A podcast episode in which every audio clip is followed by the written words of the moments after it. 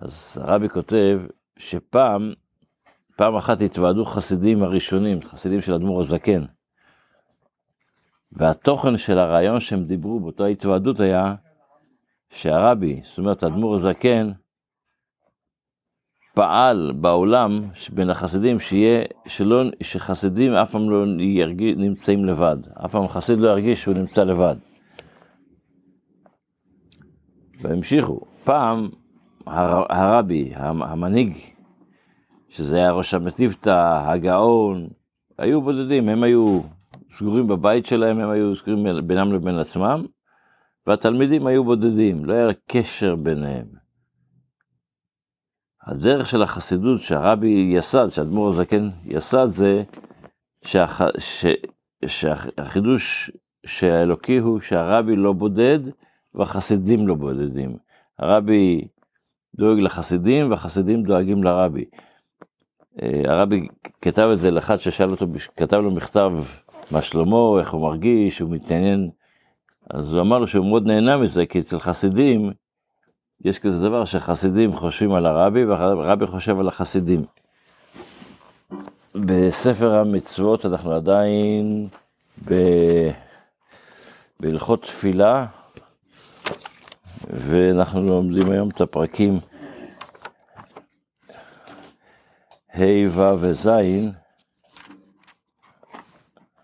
אז אחד הדברים שלומדים ב... בהלכות תפילה,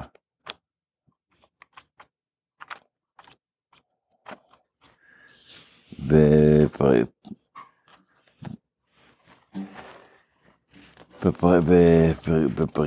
בתחילות תפילה זה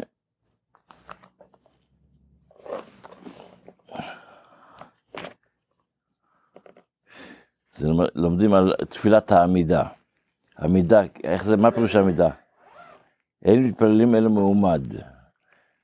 היה יושב בספינה או בעגלה, אחד נוסע במכונית ועכשיו מתפלל, רוצה להתפלל, אם יכול לעמוד יעמוד, ואם לא, ישב במקום, במקומו ויתפלל. חולה, מתפלל אפילו שוכב על צידו.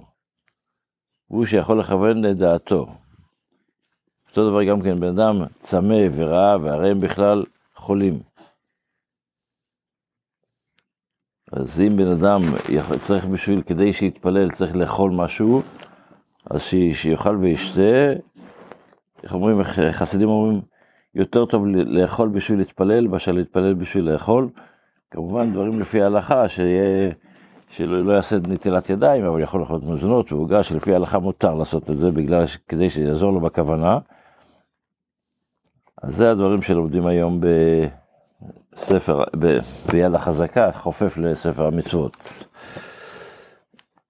בתפילה, אחרי שאנחנו אמרנו להפנות אליך כל רישי הארץ, יכירו וידעו כל שבט תבל, שהסברנו את זה אתמול, אז ההמשך הוא, כי לך תיכה כל ברך, תשבע כל לשון.